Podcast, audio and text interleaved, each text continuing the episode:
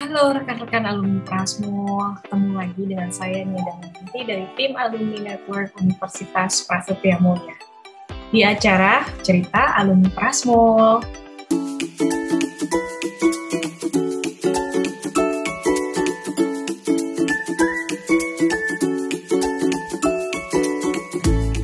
Bersama saya hari ini di Cerita Alumni Prasmo hadir seorang alumni S1 Universitas Prasetya Mulia. Siapa dia? Yuk kita kenalan dulu yuk. Halo. Halo, hai semuanya. Aku Stephanie Regina atau biasa dipanggilnya Hani. Aku alumni Prasmo jurusan branding tahun 2013, lulusnya tahun 2017 kemarin. Dan sekarang aku founder di Haloka Talks, sebuah e-learning community platform yang aku bangun tahun 2020 kemarin. Sejak lulus S1, boleh ceritain nggak sih journey karir kamu tuh gimana? Jadi aku setelah lulus dari Prasmo tahun 2017 kemarin itu langsung masuk ke Unilever. Uh, ambil their MT program yang namanya Unilever Futures Leaders Program dan kebetulan masuk ke brand timnya gitu. Jadi aku sempat 4 tahun dulu di Unilever puji Tuhan dipercaya untuk join beberapa brand. Jadi aku pertama kali handle Buah Vita, terus habis itu Fair and Lovely, sempat ke Jogja juga, sampai di role terakhir aku itu aku jadi brand manager di Lifebuoy Shampoo. Dengar-dengar nih ya, Hani baru aja keluar dari Unilever kan, dan memutuskan untuk fokus di bisnis.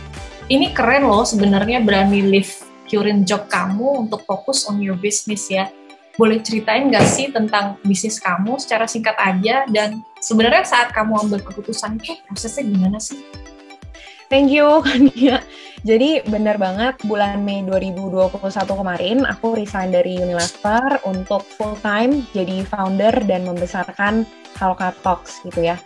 Kalau bisa ditanya sebenarnya Haloka Talks itu apa? Basically kita adalah e-learning community platform kita berangkat dari satu kepercayaan bahwa semua orang itu di dunia, mereka lahir di dunia itu pasti punya role, pasti bisa berkontribusi positif untuk orang-orang di sekitarnya.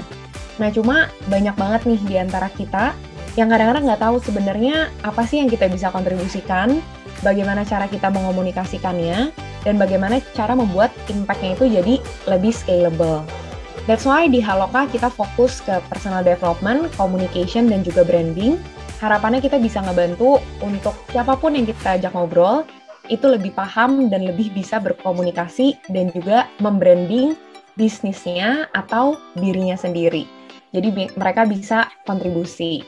Nah, kita melakukannya dengan sharing practical insights di Instagram. Kita juga ada webinar dan juga ada training. Andi sendiri kenapa sih pilih bisnis jenis ini dibandingkan bisnis yang lainnya? Kenapa pilih uh, branding? Oke. Okay. Jadi kalau misalnya aku pribadi sebenarnya I think aku I have always been into branding gitu ya. Karena itu juga waktu di Prasmo jurusannya jurusan branding dan aku merasa menjalankan Haloka ini juga bagian dari purpose aku sih. Jadi aku ngerasa benar-benar bikin Haloka itu aku bisa memberikan impact untuk orang yang lebih banyak dan bukan hanya aku tapi kayak semua orang yang ada di timnya juga itu. Jadi happy banget ngelihat orang-orang yang tergabung dalam komunitas kita, pernah ikut kelas kita, itu mereka bisa berkontribusi lebih baik lagi untuk orang-orang di sekitarnya. Gitu. Jadi panggilan gitu kali ya. Selama menjalankan Haloka ini, apa sih kendala terbesar yang pernah Hani alami? Sepertinya sampai sekarang itu masih di bagian kayak pengembangan sumber daya manusia kali ya. Jadi karena memang sebenarnya community-nya belum terlalu besar dan aku sekarang masih fokus benar-benar untuk gimana caranya aku bisa ngedevelop timnya dulu gitu. Jadi kita lagi banyak nge-revamp HR sistemnya, kita lagi bikin indo independent individual development plan gitu untuk masing-masing haloka timnya dan juga nanti pengembangan produk sih. Kita pengen make sure Haloka ini bisa nge-reach lebih banyak orang. Jadi nanti mudah-mudahan ada produk yang bisa ditonton kapan aja gitu. Oke oke. Jadi memang uh, rencananya mau bikin ini ya banyak video nih berarti nih. Mm-mm. Mudah-mudahan kita ke depannya jadi bisa punya banyak on-demand modul atau misalnya on-demand videos gitu. Jadi bisa belajar dari mana aja, kapan aja. Halo Kak ini kan fokus di branding ya. ngomong-ngomong soal branding nih, sekarang kan sering banget nih orang nyebut-nyebut yang namanya personal branding. Nah, menurut Hani, personal branding itu penting nggak sih? Dan kenapa sih itu penting? Kalau memang penting menurut Hani ya. menurut aku penting banget sih. Memang kayaknya kita di Haloka salah satu modul yang paling sering kita obrolin itu adalah tentang personal branding. Kenapa personal branding itu penting? Karena di zaman yang serba digital ini, kita kan susah banget ya untuk ketemu orang secara langsung, untuk kita bisa networking. Nah, personal branding ini salah satu tool, salah satu cara biar kita tetap bisa menjadi top of mind, walaupun mungkin kita nggak bisa networking sama orang secara langsung. Karena kalau misalnya dari definisinya sendiri gitu ya, dari berbagai macam sumber, basically personal branding adalah bagaimana orang mempersepsikan kita. Bagaimana orang ngomongin kita, walau walaupun kita nggak ada di ruangan yang sama sama mereka. Jadi kalau misalnya kita dalam bisnis, misalnya itu ingin direferensikan, ingin diingat, nah itu personal branding really plays a big role di sana. Definisi personal branding yang keren itu tuh yang seperti apa sih? Jadi kalau misalnya di Haloka itu memang kita ada empat ciri gitu ya, personal branding yang keren itu seperti apa. Atau kalau misalnya di Haloka biasanya kita menyebutnya personal branding yang sehat. Nah, personal branding itu satu yang sehat atau yang keren harus benar-benar berangkat dari core values dan core competencies kita gitu. Karena kalau misalnya bukan berangkatnya dari sana, pasti lama-lama kita akan capek. Itu namanya pencitraan. Lalu yang kedua, personal branding yang sehat itu, itu juga harus bisa kita buktikan. Jadi sesuatu yang kita benar-benar bisa lakukan, kita punya credibility untuk melakukan itu. Yang ketiga, personal branding itu tidak membuat kita menjadi orang lain, tapi malahan membantu kita untuk memfilter apa yang harus kita lakukan dan kita sampaikan ke publik gitu ya, dan apa yang mungkin kita lakukan dan kita share ke closest circle kita aja. Lalu yang keempat, ini yang paling penting, personal branding yang keren dan yang sehat itu harus bisa memberikan dampak kontribusi positif untuk orang-orang di sekitar kita supaya bisa punya personal branding yang keren ataupun yang sehat tadi menurut Haloka, nah, mesti siapin apa aja sih? Atau ada tips and tricks nggak sih supaya kalau dilihat sama orang tuh, wow keren. Sebenarnya balik lagi ke poin yang pertama sih. Jadi bagian dari personal branding yang paling penting itu atau cara membentuknya karena tadi berangkatnya harus dari core values dan juga core kompetensi kita. Dan kita harus benar-benar tahu nih sebenarnya kita tuh siapa sih skill kita apa uh, experience kita apa belief kita apa gitu ya. Jadi benar-benar kenalin dulu diri sendiri internally seperti apa. Karena banyak banget di luar sana tuh yang pengen banget dapat panggung pengen banget didengar tapi nggak tahu harus mau mau ngomong apa nah makanya kita harus look internally dulu sebenarnya apa sih yang kita bisa kontribusikan dan kita bisa sampaikan setelah itu sebenarnya PR keduanya adalah building it consistently. Jadi kalau misalnya kita udah tahu personal branding kita apa, dan kita coba untuk sampaikan itu ke orang-orang di sekitar kita, jadi harapannya kita bisa ngasih tau orang kayak, eh aku bisa bantu kamu di bagian ini loh, gitu. Dan itu harus dibangunnya secara konsisten. Kayak kita iklan gitu ya. Kalau sekali mungkin nggak ingat, perlu tiga kali, empat kali, sepuluh kali, baru kita bisa menjadi top of mind. Oke, okay. berarti uh, agak mirip sama iklan ya, mesti konsisten dan uh, cons constantly muncul ya berarti ya. Hmm, betul, biar diingat. Nah terus nih ya, menurut Hani, personal branding siapa sih di Indonesia yang paling keren atau paling sehat? Paling keren atau paling sehat, kalau misalnya menurut aku pribadi, mungkin ini bukan paling gitu ya, tapi salah satu yang aku suka itu uh, Kak Maudi Ayunda. Inspirasi banget sih. Karena apa ya uh, dia bener-bener konsisten gitu menyuarakan bahwa edukasi itu penting walaupun dia public figure tapi dia tetap bisa berprestasi bertanggung jawab terhadap semua job dia sebagai artis sebagai influencer. Tapi tetap tidak meninggalkan kewajiban dia juga untuk menyelesaikan pendidikannya dengan baik gitu. Jadi istilahnya mematahkan pendapat-pendapat orang yang bilang bahwa oh oke okay, kalau misalnya mau jadi influencer, kalau misalnya mau jadi artis nggak usah pinter gitu. Kayak enggak bisa dua-duanya. Bahkan siapa tahu itu malah bisa memberikan kita added value, jadi kita juga bisa memiliki suara yang lebih bermanfaat gitu, karena kita lebih mendalami satu hal. Kalau levelnya dunia, menurut Hani siapa? Kalau misalnya levelnya dunia, aku tentunya suka banget Simon Sinek. Kalau misalnya tahu Simon Sinek, jadi uh, dia adalah book author, tapi banyak ngajarnya memang tentang leadership gitu. Jadi aku hampir beli semua buku yang dia tulis gitu ya. Di sini aku punya beberapa. Ini jadi ada buku yang dia tulis itu di sini ada Leader It Last, terus ini ada Start with Why, ada Find Your Find Your Why, ada Infinite Game gitu itu buku-bukunya dan aku suka banget sama cara dia, cara pandang dia terhadap leadership gitu. Kayak benar-benar servant leadership dan kita tuh sebagai leader adalah orang yang basically punya tanggung jawab paling besar untuk membuat tim kita tuh growing kayak gitu loh. Jadi servant leadership banget sih. Hani, selama belajar di Prasmul, kamu merasakan bermanfaat nggak saat menjalankan profesi kamu ya, baik saat kerja di Unilever atau saat menjalankan bisnis? Apa sih yang paling kamu rasakan bermanfaat kalau itu bermanfaat? Bermanfaat banget. aku selalu bersyukur sih, aku dulu uh, kuliahnya di Prasmul, dan langsung kayak di Prasmul itu enaknya karena bisa langsung pilih branding gitu kan dan aku kan emang dari awal suka banget sama branding, jadi bisa langsung fokus ke sana.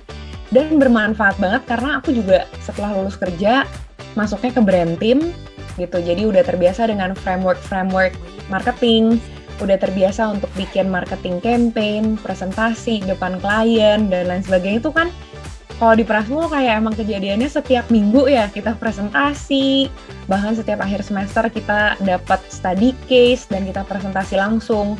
Jadi istilahnya kayak dari kuliah tuh udah dipersiapkan masuk ke dunia kerja. Karena di dunia kerja tuh beneran seperti itu. Gitu. Terus habis itu juga banyak banget kan punya kesempatan untuk join organisasi, untuk join kepanitiaan. Jadinya people skill-nya tuh keasah dan itu berguna banget waktu udah kerja dan sekarang aku lagi bangun Haloka. Kita seru-seruan dikit ya. Ada trivia questions nih buat Hani. Siap ya, Han? Siap. Mudah-mudahan berhasil. Jawabnya harus cepat, nggak usah pakai mikir. Waktunya cuma 60 detik nih soalnya. Oke. Okay. Oke, okay. siap. Ready, go. Kalau dikasih kesempatan untuk rebranding, kamu mau jadi siapa? Mbak Najwa Shihab. Kalau kamu jadi superhero, superhero ini akan kamu kasih nama apa? Matahari. Sayuran apa yang paling kamu nggak suka? Kare. Kalau kamu boleh pilih usia, kamu mau pilih usia berapa sekarang? 22. 22. Sekarang usia kamu berapa sih? Sekarang aku 26. Sebutkan tiga orang yang paling lucu menurut kamu. Kalau tahu Tria Rona, TikTok abis. Pacar aku, ya mungkin gak ada yang tahu, tapi menurut aku pacar aku lucu. Yang ketiga adalah uh, Ernest Prakasa, menurut aku lucu juga. Apa jajanan yang paling sering dibeli di kantin zaman kuliah di Prasmul? Kantin pelangi ya? Menurut kamu, apa hobinya Wonder Woman? Tidur kali ya? Zaman SMA dulu, apa cita-cita kamu? Jadi marketing manager. Emang dari SMA tuh arahnya udah ke marketing-marketing ya? Oh, tercapai dong ya, berarti cita-citanya ya. Puji Tuhan. Capai. Kalau di tempat karaoke kamu disuruh nyanyi, kamu mau nyanyi lagu apa? Sevilla gitu ya. Sebutkan tiga nama FM saat kuliah di Prasmul. Nama FM, Bapak Rudi Handoko tentunya. Aku ini yang kepikiran dan di pas condolences juga, tapi aku suka banget sama Pak Freddy. Lalu yang terakhir itu Bujokan. Aku dulu sering dibilang mirip Bujokan loh, BTW. Sebutkan olahraga favorit kamu? Jogging. Pilih Jungkook BTS atau Arya Saloka Ikatan Cinta? Jungkook BTS dong. It's challenge time. Nah, ini kan orang branding okay. nih ceritanya. Terus uh, kita juga lagi bahas personal branding. Jadi sekarang aku mau challenge Hani untuk uh, membantu seseorang membuat personal branding yang menarik buat dia gitu. Keterangannya sebagai berikut Sebut saja namanya Melati. Oke. Dia adalah seorang ibu. Karyawan di sebuah perusahaan swasta. Punya dua orang anak. Mhm. Hobinya nonton film Mhm. Korea. Warna favoritnya kuning. Skillnya dia itu seputar produksi konten video. Nah, supaya personal brandingnya keren, dia mesti buat personal branding yang kayak apa nih, Han? Jadi kalau misalnya ngelihat gitu ya dari dia itu backgroundnya adalah ibu dua orang anak gitu, dia punya passion itu untuk bikin konten menarik. Terus skill dia itu skill dia mungkin dia itu kali ya bisa videografi, bisa content writing, copywriting gitu. Terus experience dia dia sekarang sedang menjadi ibu planner, mompreneur. Terus yang terakhir mungkin kalau misalnya kita lihat gitu ya, apa sih yang kira-kira penting buat dia, apa yang dia value gitu? Mungkin yang dia value adalah uh, work-life balance antara kerja dengan keluarga. Personal branding yang aku rekomendasikan, yang pertama, kalau di Haloka itu kita BTW beneran ada toolsnya namanya personal branding statement. Jadi personal branding statement ini mungkin Ibu Melati pertama-tama harus menentukan dulu nih mau diajak siapa yang diajak ngobrol dan apa yang mau dicapai, bagaimana caranya gitu ya. Karena Ibu Melati sekarang adalah mompreneur, mungkin Ibu Melati ini bisa ngobrol juga sama mompreneur-mompreneur lainnya untuk ngapain? Untuk bisa mendapatkan uang jajan tambahan dengan menjadi content creator. Ya kan? Siapa tahu nanti bisa di endorse-endorse, dapat makanan, dapat baju anak, kayak gitu. Jadi bisa nih sharing-sharing tentang gimana sih cara bikin kon- konten yang konsisten. Jadi personal brandingnya adalah menjadi ketua geng ibu-ibu yang pengen menjadi content creator juga gitu. Dengan ngajarin tips-tips praktikal untuk menjadi seorang ibu rumah tangga yang juga content creator. Teman-teman yang pengen tahu belajar lebih lanjut tentang personal branding, boleh banget langsung di follow at halokatox, ada di Instagram gitu ya. Jadi kita sering banget sharing hal-hal terkait komunikasi, branding, dan tentunya juga ada di dalamnya tentang personal branding. Hani, thank you banget ya udah mau ceritain kisah perjalanan profesional kamu dan bisnis kamu juga. Semoga bisa menginspirasi rekan-rekan alumni lain yang ingin menjadi seorang profesional di bidang branding ataupun punya bisnis di bidang branding. Thank you, sama-sama. Terima kasih juga waktu dan kesempatannya. Boleh sharing-sharing di sini. Semoga bermanfaat. Stay healthy and stay safe ya semuanya teman-teman alumni. Stay tune di acara cerita alumni Prasmul berikutnya. See ya!